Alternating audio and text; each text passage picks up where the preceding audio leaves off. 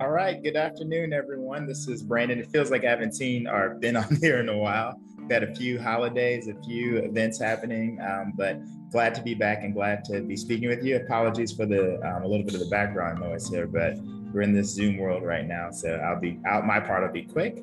I just want to quickly turn it over to, I was going to say Dr., but we'll upgrade her, Dr. Mary Stover Murray, who leads our community advocacy plan at NMQF. And I'll turn it over to her. We're going to be talking something near and dear to what we've done at NMQF for years that everybody else is sort of catching up on now. And so I'll turn it over to Mary. Thank you, Brandon. So just quick side note, when I used to work in Germany, everybody called me Frau Doctor, which was a little scary. I am a Frau, I'm not a doctor. But anyway, thank you so much. We are really excited to be here with all of you today talking about patient and community driving research. It is something that's near and dear to us and something that at NMQF we're developing a few different initiatives and models around that are related. I'm very excited to welcome our panelists today, Dr. Megan Lockwood, who's the director of Lupus Program and Assistant Professor of Medicine at the Division of Rheumatology at the Department of Medicine, MedStar Georgetown University Hospital. That's the longest intro we have. We've got Anna Vasquez, who is a lupus patient and a DC resident and has been part of our advisory board for a model we're going to be talking about today called Clinical Trial Learning Communities. Bishop J.L. Carter, who's the pastor of Arc Church Baltimore, and also the co-founder of a network we're part of called the Faith Health Alliance. And then Dr. Vicky Mata McMurray, who's our VP at NMQF of Clinical and Social Research. So I really want to welcome all of our panelists and give a little intro of what we're talking about today. We have a kind of a moderated Q&A. We're going to get right into the Q&A. It's about, 45 or so minutes. But I'd also like to invite the audience to participate by putting any questions you might have using the Q&A button at the bottom of your screen or wherever you put your Zoom bar, use the Q&A button. We have some questions we've already gotten through the registration process, so we'll be getting to those as well. But we do hope this is a very interactive session. So our vision is that communities should have a voice in determining the kind of medical research and medical innovation that comes to town, right? Right now, when we think about how clinical research is done, there's a site feasibility process that industry goes through and chooses sites. Some are already all participating in a lot of studies like academic research centers. But the locations, we don't know a lot about the different locations outside of the site that's running the study. And the vision that we've got is that communities actually should have a sense of self-determination about the medical innovation that is wanted and needed here, and also how to share the benefits of research within a community.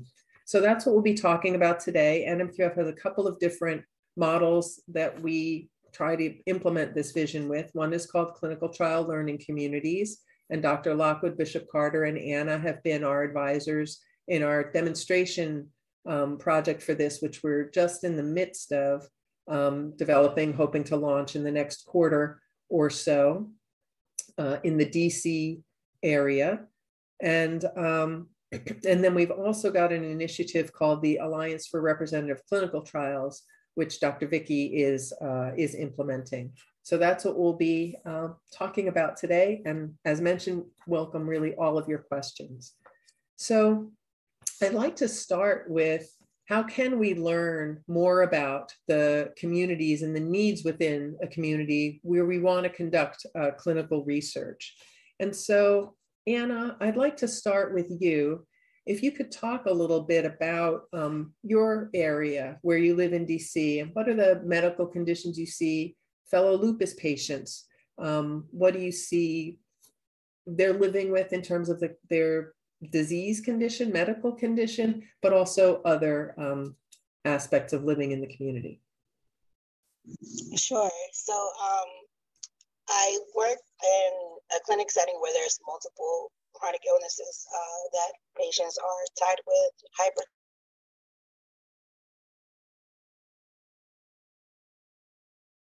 Unfortunately, you froze, Anna. Well, maybe while we get Anna back, I'll switch to Bishop Carter and ask sort of the same question of you. Among your constituents, what are you seeing in terms of overall medical needs and social needs, but then maybe specifically around lupus, since that's where our demonstration is starting? Sure. I serve an inner city congregation in the heart of Baltimore as relates to all of the many challenges that we have here in terms of health inequities. And one of the problems that we are faced with, even in my own congregation, we're finding that there are persons who have lupus, but many times cannot find physicians who are willing to treat them. I spoke to a lady not long ago. She has lupus, but she was put on a 3-month waiting list to get to a physician. And I tell you, when a person is going through pain, when a person is going through inner suffering and not feeling 100%, that's a long time to wait. So, that's one of the concerns that I'm faced with, that I see a lot. And then the medications are sometimes out of reach for persons who may be unemployed, for persons who may be caught in that vulnerable place where they make too much money, but yet they don't make enough. And that's just some of the things that we see often. Okay, you're on mute. I know. Gotcha. Try not to say you're on mute to me. I hope it doesn't do that. Yeah. Apologies to everyone. I'm going to do my best. Excuse me. So Anna, welcome back. So I wonder if you could add on to that a little bit. Bishop Carter talked about the waiting, maybe waiting for an appointment, waiting for a diagnosis that people are going through. What would you say the experiences of the people that you represent or that you see? Same thing. The lack of access to primary care is definitely a big issue. Patients are stuck waiting for weeks on end on an issue. People seeking urgent care as a resource for primary care. And then even to the extent that if there's very dire, we do have direct doctors that do take like cash payment, but that is a struggle for patients that if they need immediate access, they have to go into another way versus being able to access their primary. That is definitely has been an issue, or using the ER as a primary care, for simple issues like UTIs that can be answered at your doctor's office, a common for respiratory infection. It reduces if they had more access to their primary, less ER visits and taking up spaces for those that really need the ER. Can you talk, and I just want to ask you to say one more thing before we move on a little bit, but in our advisory sessions, you also talked about the population of immigrants, particularly people from Latin and Central American countries. And you talk not just about legal status as a concern, but really immigration history as part of someone's decision-making when they're experiencing healthcare. Could you help our audience understand that a little bit more?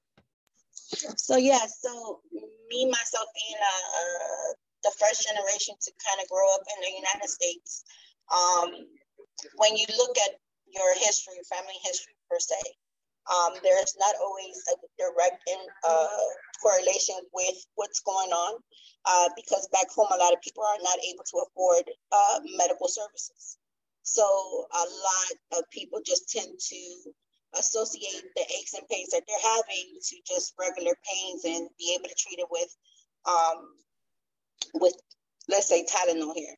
But also in other countries, access to medication is not as blocked as it is here in the United States. So if a patient needed antibiotics and they feel like they have an infection, they will go to the pharmacy and take the medication versus going to a doctor. It'll be cheaper to obtain the medication versus actually getting evaluated for a doctor, which makes it kind of hard for when there are serious issues that could run in the family to actually be pinpointed to that person, because there is no real history. Versus now when we come here and there's more, you know, access to care a little bit, it's a better understanding. Then that's when the generation like myself, we start taking notes like, hey, you know, grandma and grandpa had these symptoms too. Maybe they had it, you know, and we can kind of pinpoint it. But knowing, not being able to know the history really has an impact on the health, because I may just think also just like them, I'm just having a typical back pain or, you know, typical rash or something like that. And it could be something else like me. For example, when I started having my skin issues, I never would have thought I had lupus, you know, so it really impacts, because you don't always think there's something going on. Thank you so much for that, because I think we don't often think about that, the whole history of experience that people are bringing with them, right, when they come to this country, and that's very present in decision making. With their healthcare here. So we've learned a little bit now about some of the bigger context that people are living with. In this case, in the DC, Baltimore, Maryland, you know, Northern Virginia area. And we know overall that there's an underrepresentation of populations, you know, in clinical research.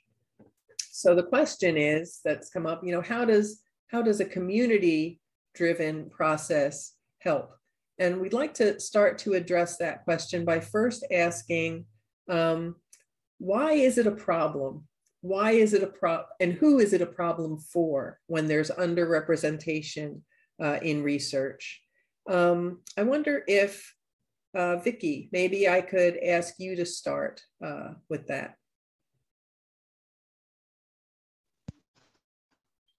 Yes. Hi, everyone. Thank you, Mary.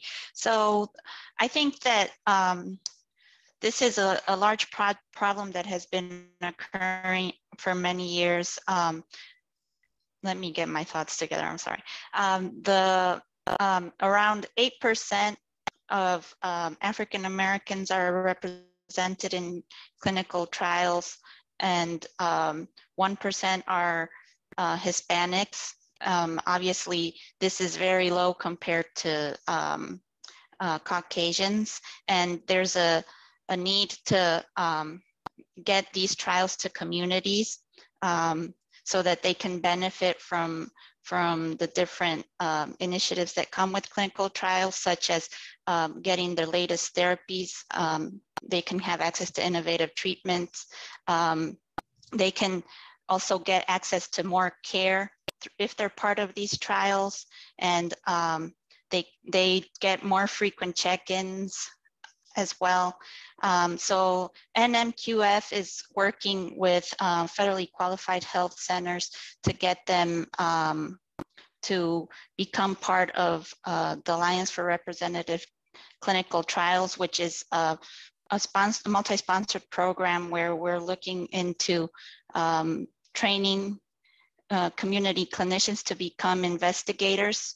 That way we get these trials to these communities. And in addition to doing the training, we're also looking into providing NMQF being a core center coordinator of as working as a clinical investigative site network, so we can provide support such as budgeting, contracting, startup activities to all these sites. I don't know if that answered that question. Yeah. So like sort of two parts, and then I'm gonna put Bishop Carter on notice. I'm coming to you next with a follow-up question.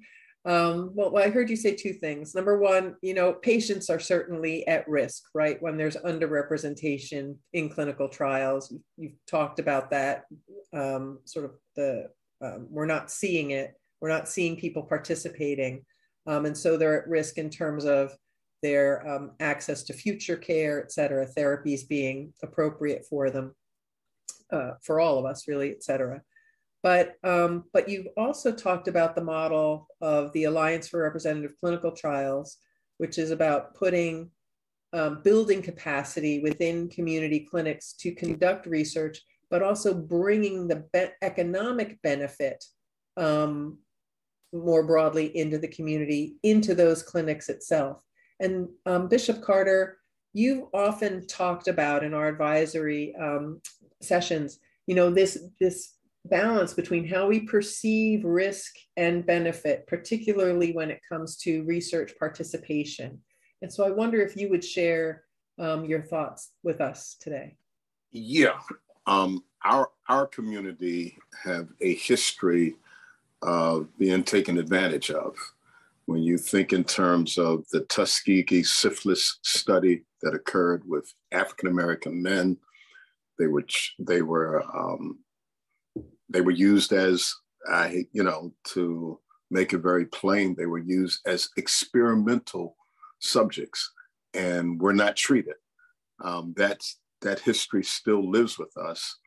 Henrietta Lacks, and of course, again, our church is in close proximity to Johns Hopkins University. And to hear the mothers and fathers of our community, African-American mothers and fathers of our community, talk about how the treatment was substandard, although it was a high-class, world-class hospital. But when it came to us, it was a different kind of case. We're working hard to change that. We're working very hard to change that. But I can tell you those stories still remain and those concerns still exist. And that's why I'm a part of this, because the church is the trusted partner. But to hear Anna talk about 8% of Americans, African-Americans being represented, the medicine that comes out of these studies are primarily for persons who are Caucasians, and it doesn't benefit persons of African-American. As much as we know the DNA piece, it's still not exact, it's still not precise. Our DNA is very different from Caucasians. So I think, to answer your question, the reason for the lack of participation for experiments, part of it has been what has occurred in the past. And we're fighting desperately to try to change that perception. Thank you. And you also have talked about, you know, and I'll ask maybe Anna to weigh in on this too, that, you know, when a person is coming into the system, they're thinking about their care in a very holistic way. And so thinking about research participation, they're also thinking down the line, is this something that I'd even have access to if it got approved? Absolutely. Would it be affordable for me if it got approved? So all of that is part of one thought process for a person. Maybe. Go ahead, Dr. Bishop Carter. You're absolutely right. You know, the ownership of our data is very important. I mean, if you want the data, then make us a part of that. And of course, we can talk later about the benefits, what that means, because again, as I make reference to Henrietta Lacks, the data was collected and her family is still fighting for that even right now, generations later. And that kind of thing just should not be. So you're absolutely correct. We're strong proponents of, if we participate in the research, if we participate in the study, then we want to follow that data from start to finish. And we want to be able to benefit as well from whatever would come out of that. Thank you very much. And thank you for bringing up the idea of data. I'm going to go to Dr. Lockwood, and just maybe we can just sort of talk about a little bit of the mechanics of things. You're part of an integrated system that has clinical care as well as research institutions. How is data, individual level patient data, how is data collected, you know, within the system, and how does it travel throughout the system to enable or facilitate someone's participation in research? Yeah, thanks. That's a great question. And that's something that has become increasingly, incredibly important, especially after kind of the horrific examples such as what happened with Henrietta Lacks, what happened with the Tuskegee Airmen, and a lot of the medical research that we have a really ugly history of in this country and abroad. And so a lot of safeguards have been put into place to help protect patient level data when it comes to clinical research studies. And we've created what are called Institutional Review Boards, or IRBs, and they're kind of governing institutions at every location where a clinical research trial is done, that rigorously reviews the research protocol, and then specifically what will happen with the patient level data. And I should say data is almost entirely de-identified, so it cannot be tied back to who the individual person is. And when a patient opts into a clinical trial, they're required to say what they would and would not allow their data to be used for. So we hope that safeguards have been put into place after we've learned a lot from some of these really awful parts of our history. Thank you. And let me ask Anna to follow up on that idea of consent. What are patients looking for when they're thinking about giving consent for the use of their data? When patients look for that, they look for just clarity, being upfront with them, being able to have the information from the beginning of the process, and just have them just say, hey, this is the time frame.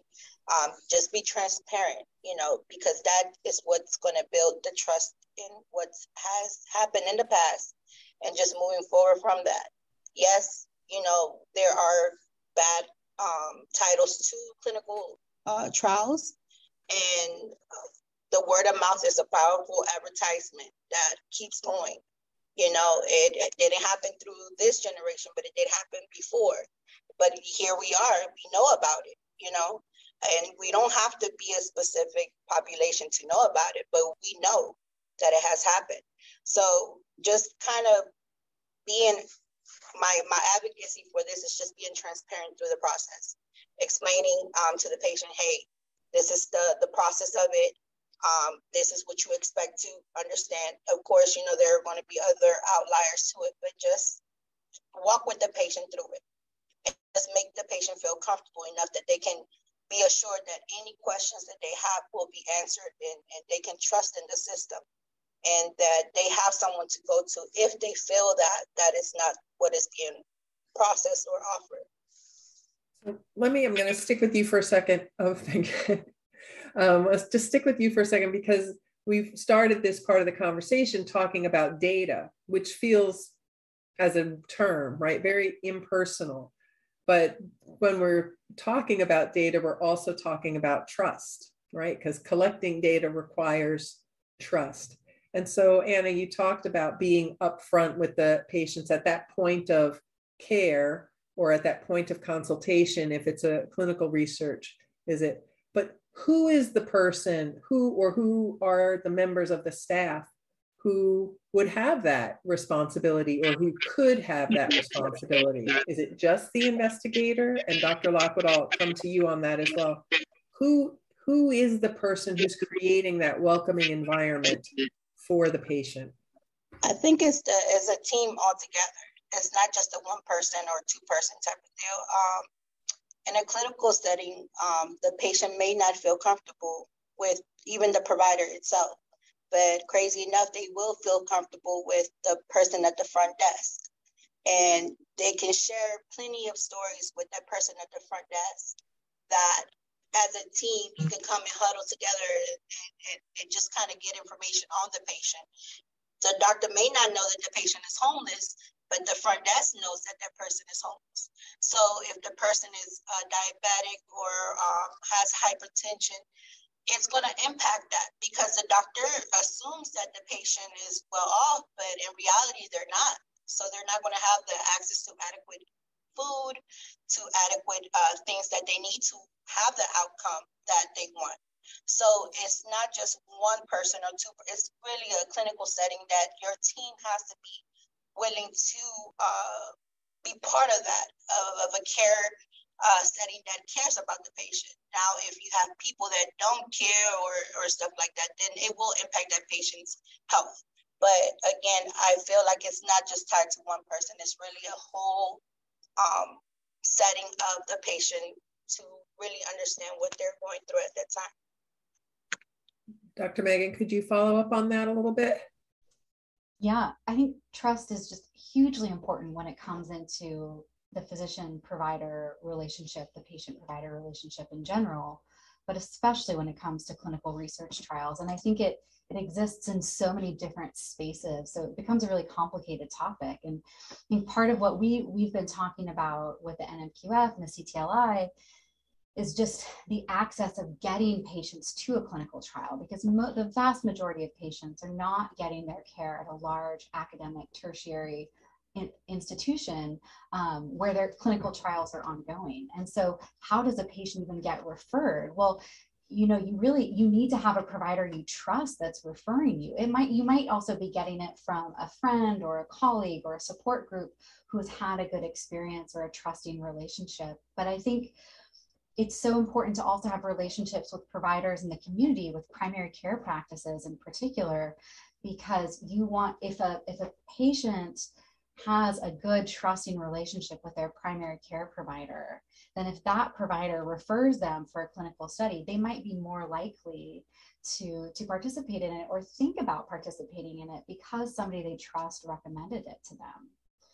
I think on the opposite side, there can also be a barrier, you know, I think a barrier to clinical recruitment and patient recruitment in clinical trials is that sometimes I think referring providers might worry that if the trial doesn't go well, or if they're assigned to the placebo group, for example, that it could affect their patient-provider relationship. And so I think there's a lot of different crucial pieces to that trust puzzle when it comes to patient care and clinical research. Thank you very much. Vicky, I'm going to come to you and ask you what's been our experience working with the federally qualified health centers in terms of building trust building trust, leveraging trust within the, that the FQHCs have with the patient population there when it comes to research. But then Bishop Carter, I'm going to ask you to talk about building trust outside of a clinical setting, because at this point, we've just been talking about clinical settings. I'm going to start to ask you, what is the role the community leaders play in building trust in healthcare and healthcare systems outside of a clinical setting? So let me start with Vicky first. Yes, so I guess the best way I can answer this question is with an example that we have. We have a study, the Minority and Rural COVID Insights Study, where we implemented research study in federally qualified health centers with the primary investigator being, or the principal investigator being community clinicians.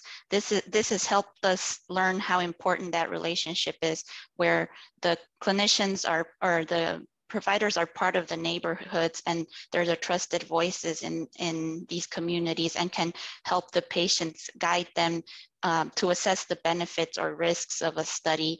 But there's also the fact like that, Anna mentioned that sometimes they might not trust, the patient might not trust the physician. So what we did in this study was we also implemented a research coordinator.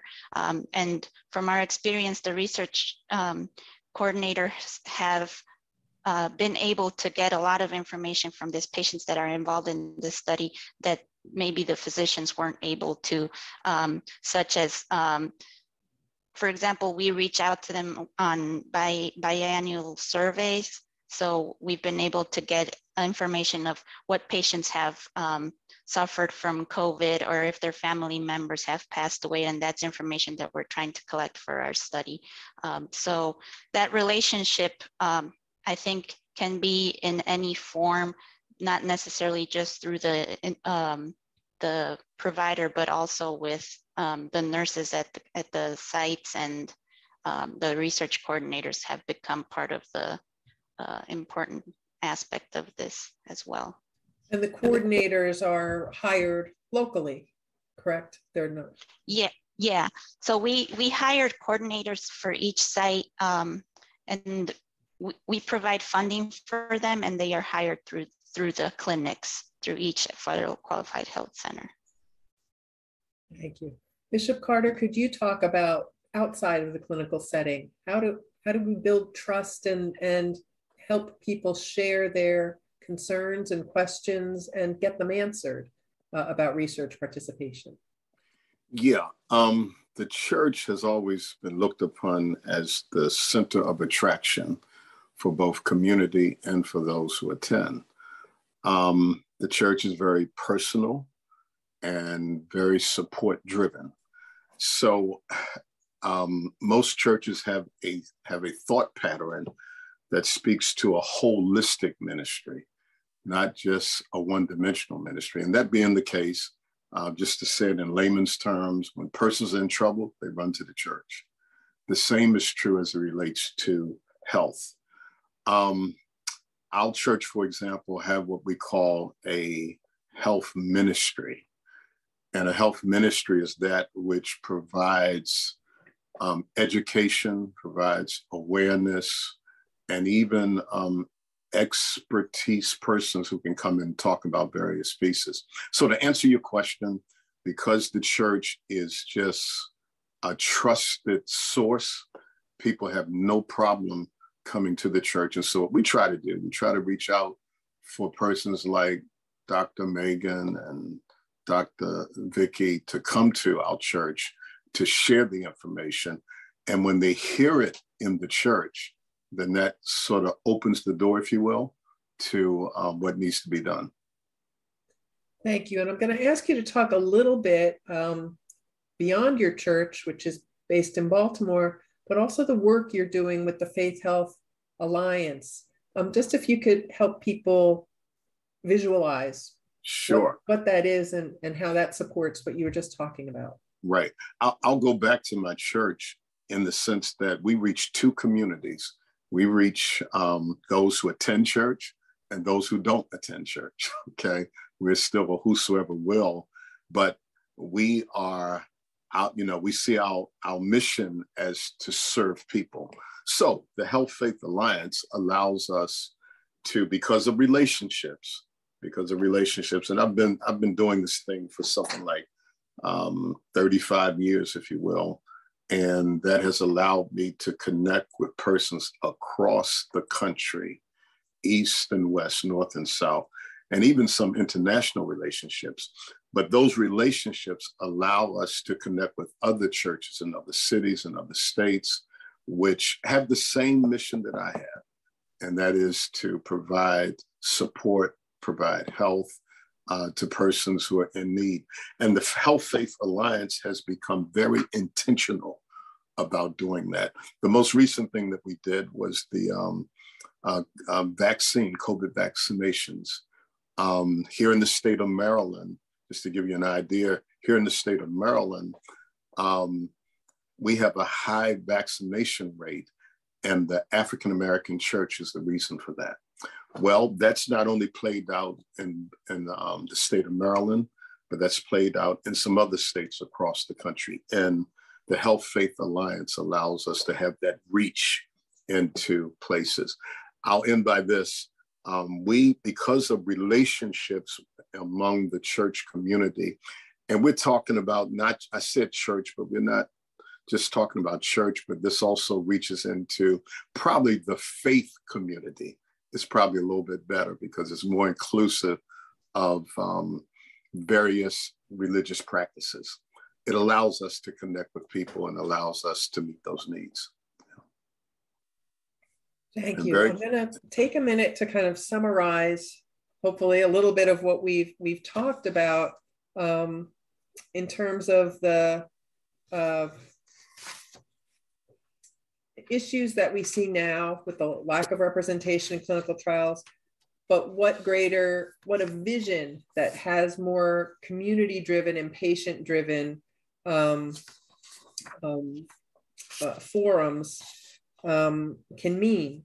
So we know that we heard from Anna, one of the attributes of a better system can be around transparency, greater transparency from the point of care, whether it's having that initial discussion about clinical trial participation or even prior to that, just when you're thinking about the diagnosis, but people need to have information that allows them to know where they are in the process, whether they're participating in a clinical trial or something else, and then what's expected, what's their results, what's their study results, of the overall results of the study, what to expect by being a member of this group that's participating in a clinical trial. So transparency is one of the attributes.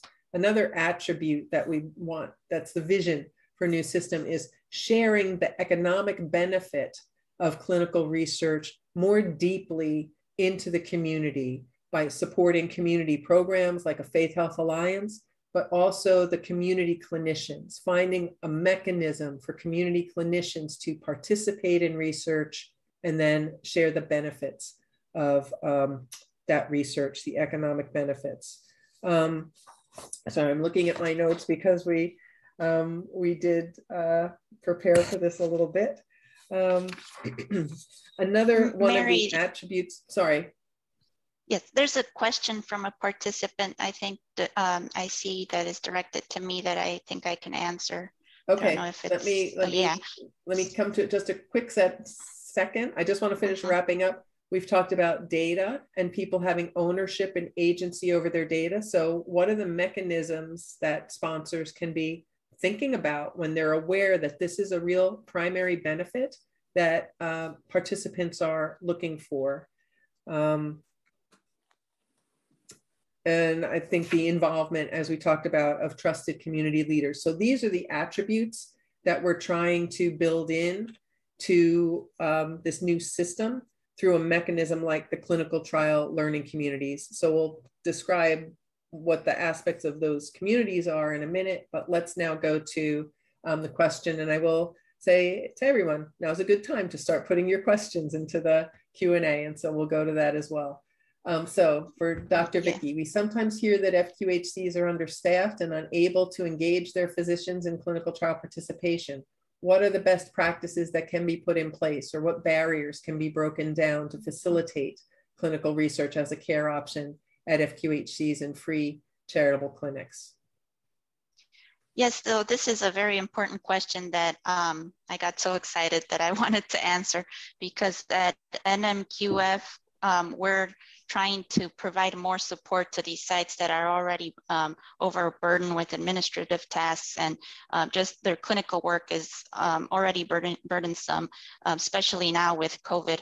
So the way NMQF is doing this is setting up as a clinical investigative site network. We were trying to provide the sites with the support that they need, for example, placing a research coordinator at these sites, or that can help do all research related tasks.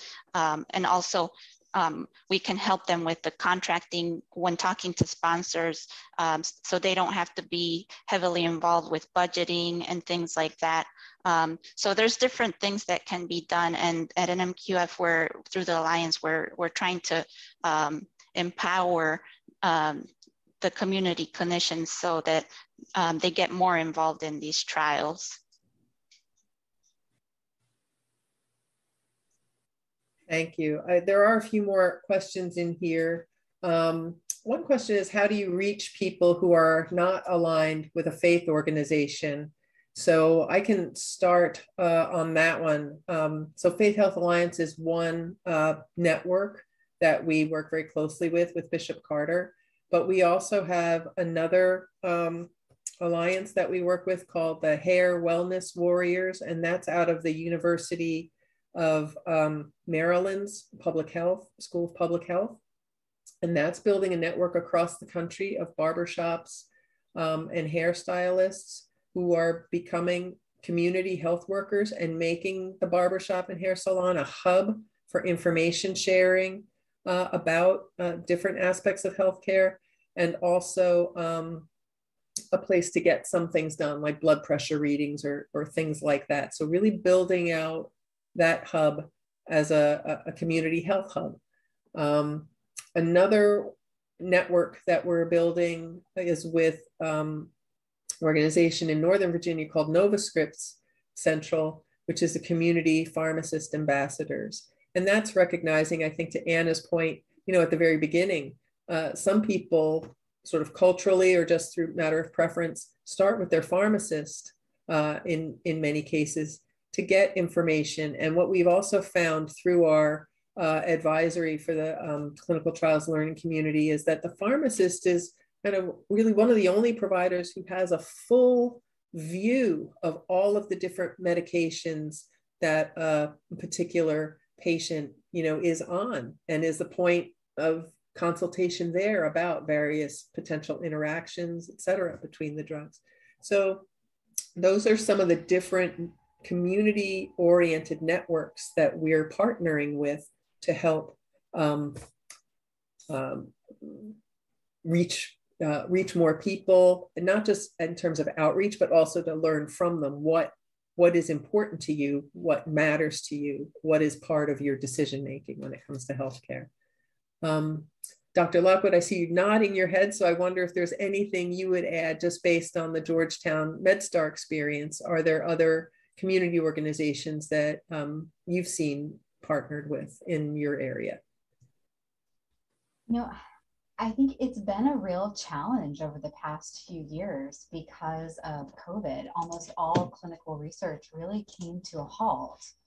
And I think a lot of the relationships that were built with really important members of the community really shifted because of the changing needs in the setting of the pandemic, and people's responsibilities at the hospitals changing. And you know, so many of our clinical trials involve medicines that weaken immune systems. So those are thought to be pretty unsafe to be pursuing in the era of COVID right now. But I think we're trying to, you know, rebuild those relationships. And I think that the Lupus Foundation and the Lupus Research Alliance in particular has been working on some exciting projects. And there's Project Change, which is really being led by the Director of Health Equity at the Lupus Research Association, is really trying to incorporate a lot of, I think, the core principles that you guys have really spoke about today, you know, collaborating not just with hospitals and healthcare providers, but with community faith-based organizations, grassroots organizations, community leaders,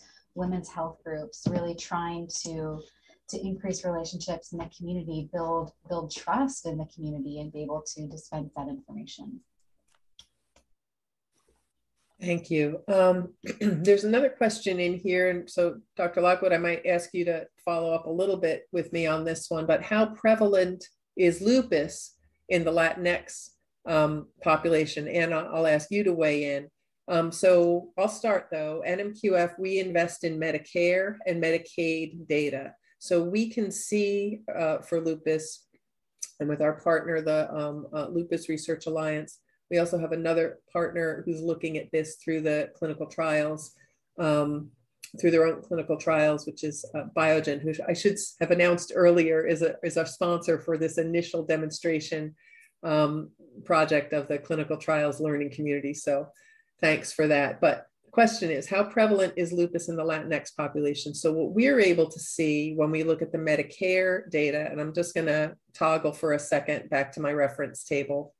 So give me a second to do that.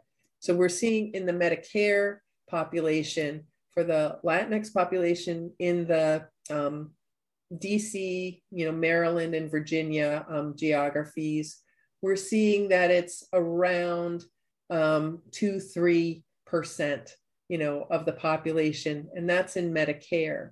But when you look at Medicaid, that goes up a little bit to more like 5% or so. So that's what we're seeing in those two populations. But of course, both, you know, we're not getting the full, you know, age range and full socioeconomic range of patients there. So I wonder, Anna, just from your own sort of personal experience, how prevalent would you say lupus is in the community, you know, in the Latinx community, just in your immediate kind of network? Do people experience it? What do they talk about with lupus? So I will say that it's going up because right now, taking the initiative to actually get tested, going out to get evaluated by providers is a big one. Lupus is one of them things that's almost like mental health. A lot of people don't want to accept that they have this issue, but they do. So the more educated patients become, or, you know, we encourage our family members or community to go out and get tested, or if you see certain symptoms that can associate, you know, that can say, hey, I think you should get checked out for this, can definitely impact those numbers. But right now, because it's not too many people accepting that these are the cases that's happening, it's why I believe that a lot of those numbers are low. It may necessarily, you know, it's just, like I said, the community involvement will impact that as time goes on, because the encouragement that they will get to say, hey, go get that checked out. It's not just regular things that you experience on an everyday, you know, way, but the more we push for that, we will see those numbers. But again, it plays with us a very strong part that we have to start promoting this, that we have to encourage, especially women, to get checked out. Bishop Carter, I wonder if you could weigh in on that as well, in terms of how do you see lupus discussed within the faith community that you serve? Well, it's still a dreaded disease. It's still a disease that people fear. And you know, I don't want to belabor the point, but resources are just simply not available in terms of medical care, in terms of physician support, that kind of thing. We live with it, and I'm being very direct here. I see persons each week, and I'm not asking them how are they doing, because I already know how they're doing. But I'm asking them, how are you managing your pain? And we want to get to a place where we can begin to at least get help, because persons are feeling like going to the emergency room is not help. You know, going to critical care is not help. People need long-term support. So I don't know if I answered your question. I know I got caught up in what is a reality for me, but we've got to do something about this. We got to help persons to know that there are physicians that they can see, and it's not going to take 6 months to get a person to diagnose your case, et cetera. And Dr. Lockwood, maybe you could weigh in on that. I know I keep going back between calling you Megan and Dr. Lockwood, so all good, I hope. But maybe you could talk about that a little bit, that's sort of that journey to diagnosis, and what are you seeing in terms of the demographics of the patient populations that come to you? Yeah, you know, lupus is a disease that just disproportionately affects minority populations. Absolutely. Much more common among Blacks, Asian, Hispanic, Latinas, American Indian, and Alaska Native women compared to white women. And, you know, the vast majority, over 90% of patients living with lupus are women, but men are also diagnosed with lupus, and they can actually experience symptoms much more severely. And part of the reason this is so important is because, you know, African American and Hispanic Latino women are diagnosed with lupus at a younger age, have much more severe symptoms, and respond to certain medications differently. And Black people living with lupus have higher rates of death, and they die at a younger age compared to white women that live with the exact same disease. And I think this comes back to why diversity in clinical trials is so important, because we need to have studies that are generalizable to the diversity of people living with lupus. If 75% of clinical trial participants are white, but less than 50% or less than 25% of the people living with the disease are not white, then what we learn from the clinical studies is not necessarily going to apply to the patient that's in front of you. And, low minority participation in lupus trials, it results in a lack of data on effectiveness, on safety, on side effects in the populations that have the highest mortality rates and the highest morbidity rates of the disease. It's a huge, huge problem. To speak specifically to kind of the prevalence of lupus in different populations, there have been a few different observational studies in California and Minnesota and in Georgia that have tried to estimate the prevalence. It's, I think, like Anna and shared, it's rising significantly. We know that the prevalence is estimated in whites to be around 50 per 100,000 people per year. In Black patients, it's closer to 130 per 100,000 patients per year. And for Asians and his Latinx, it's estimated to be closer to about 80 per 100,000 person per year. So almost twice as prevalent in non-Caucasian populations than compared to Caucasians. And I think we probably overestimate how many Caucasians have lupus. Thank you very much. So we've only got a few minutes left, and we did get a question about scalability, and I want to describe our approach with the clinical trials learning community, thinking about the aspects of the vision, the transparency, the outreach into the community, where the inclusion of clinical and non-clinical community leaders. So our model is that we come into a geographic area and we're thinking about a particular disease state. So our demonstration project is lupus in this DC, Maryland, and Northern Virginia geography. And then we build an advisory board, which is not uncommon, right? We're used to building advisory boards, but I think one of the different elements of this concept is that our advisors are not just advisors, but they're advisor champions. So they're helping us to kind of apply some of the principles of community engagement, particularly this know your community principle.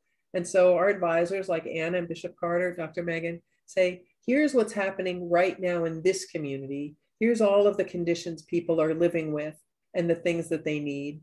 And then they say, here's some of the things that are needed to improve the quality of care from the clinician side, as well as here's what's needed from the community engagement side. So it's the advisor champions that start to set the priorities for what the deliverables coming out of the community will be.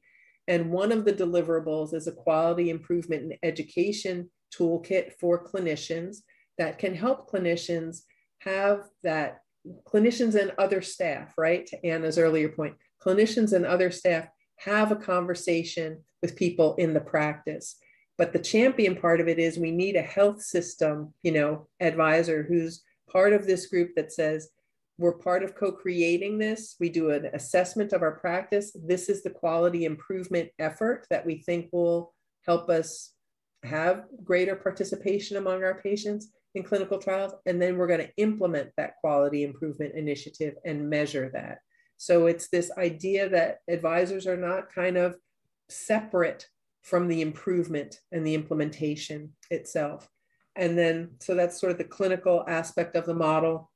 And then the community aspect of the model is working with the Faith Health Alliance and the Hair Wellness Warriors and the community pharmacy ambassadors. Again, do an assessment of what is needed in this congregation or this set of congregations or this community that we serve. And let's design the intervention, and then let's implement the intervention and measure the intervention so that the intervention itself isn't coming from outside, but from within the community and co-created with our advisor champions and co-implemented with our advisor champions. And then everyone in every clinical trial learning community can start to share some of the resources that come out of that. So when we think about scalability, we hope to see these geographic specific learning communities around the country, but we're able to support them by having this common set of resources that we're building that everyone can access. Similar to the way Bishop Carter talked about the Faith Health Alliance growing its participating congregations, but from the same common set of resources and approaches. And maybe Bishop Carter, you could expand on what scalability looks like for the Faith Health Alliance too. Yeah, we are, because we did so well with the COVID vaccinations across the country, we're just excited in that we can expand that to other health concerns. I just recently read somewhere, I forget the source, but I've recently read where African Americans are more vaccinated than whites. Now that has never occurred, but through the Black Church and through collaboration, through the Health Faith Alliance, we were able to reach that milestone. Well, if we can do that with COVID, we can do that with lupus, we can do that with hypertension, diabetes, and on and so forth. So we are excited about that.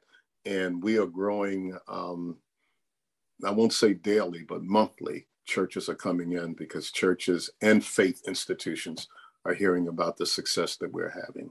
Just recently, we added to our list of faith institutions a Hispanic congregation, Roman Catholic Hispanic congregation. And that congregation is something like 15,000. So it really gives us a great reach, and we are looking forward to doing greater things for the future. Thank you very much, Bishop Carter. I'm going to let you be the almost last word. We do have a quick poll that we'd like to ask folks to take because we've only just touched the surface. And if you'd like more information, like to continue the conversation, please answer the poll here. And then while you're doing that, a couple of announcements or at least one announcement has come specifically related to lupus. So Lupus Foundation of America in the DMV, so DC, Maryland, Virginia area, is having a webinar on lupus Saturday, July 23rd, 10 to 11:15. It's open to all. So you can look that up, I imagine, on the LFA's website, July 23rd. Saturday, 10 to 11:15.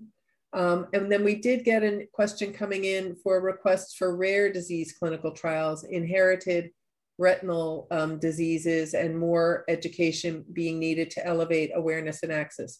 I will say NMQF does have an ophthalmology index. So Thais, it looks like you, if you'd like to reach out to us, we'll put some links now in the chat, so that we can talk to you about that further. So let's see, is anyone doing the poll? I don't see any responses yet. I'm not sure if I get to see that, or Keiko, can you see the responses? And then we can wrap up. All right, so it looks like a fair number of you would like to have some more information. And so there are links in the chat. We want to thank you for that, for your responses. Thank you for your participation today. There are many, many messages, so we'll save the chat and get to the additional questions. Appreciate all the links that folks have put in there, but please reach out to us to for more information and to continue the conversation. Have a nice weekend, everybody.